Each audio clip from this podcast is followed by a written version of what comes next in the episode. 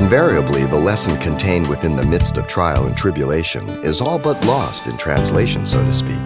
But nonetheless, Pastor Xavier Reese of Calvary Chapel, Pasadena, has this assurance for believers. Through it all, God does have a plan. He explains with today's simple truths. Jesus told his disciples about the tribulation of the world, and Paul told the new converts that they must enter the kingdom of God through many tribulations. Acts 14 22, John 16 33. Trials are temporary, needful for a while. They're for a little while. They're necessary.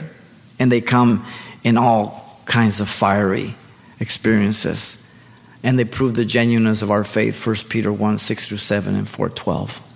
God may test us with our children in many ways. Abraham was tested by God as he said, Offer me your only begotten son. The angel of the Lord stood by and spoke out of heaven, says, Now for uh, now I know that you fear God, since you have not withheld your son, your only son, from me. Genesis 22, 12. Testings, difficult things that come to our life. God may allow some people to accuse us falsely or to bring harm to us.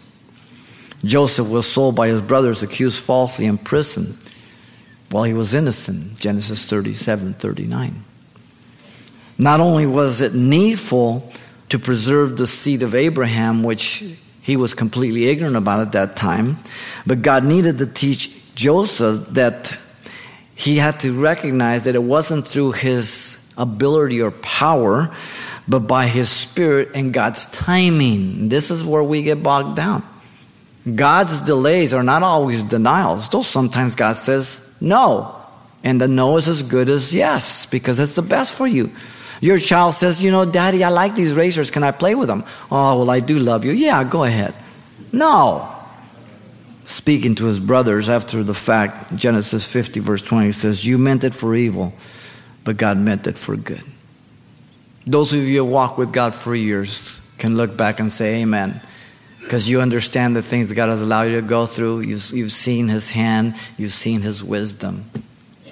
God may allow our material possessions to be lost or our health. Those are precious things. Job was tested by the loss of his family and possessions, compounded by illness. God allowed it at the hand of Satan, by the way. Twice God said, Have you considered my servant Job? He's a righteous man. He hates evil, chapter 1 and chapter 2. The word considers the military word, which means uh, that you consider the most strategic, the weakest point of him to defeat him. Wow. But Job's perspective was right. He said, Naked I came in from my mother's womb, and naked I shall return there. The Lord gave, the Lord takes away. Blessed be the name of the Lord. In all this, Job did not sin or charge God foolishly. Wow. Difficult things, tests.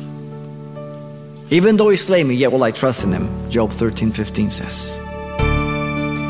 You've been listening to Simple Truths with Pastor Xavier Reese, a daily devotional of the enriching and precious truths found in God's Word. We appreciate you listening each weekday at this time, but you can hear this program again by following the radio listings link at calvarychapelpasadena.com. For more on the other ministries at Calvary Chapel Pasadena, visit our website. There you'll find information about weekly events, Pastor Xavier's messages, even online booklets in English and Spanish. It's all at calvarychapelpasadena.com. Simple Truths is a radio ministry of Calvary Chapel, Pasadena.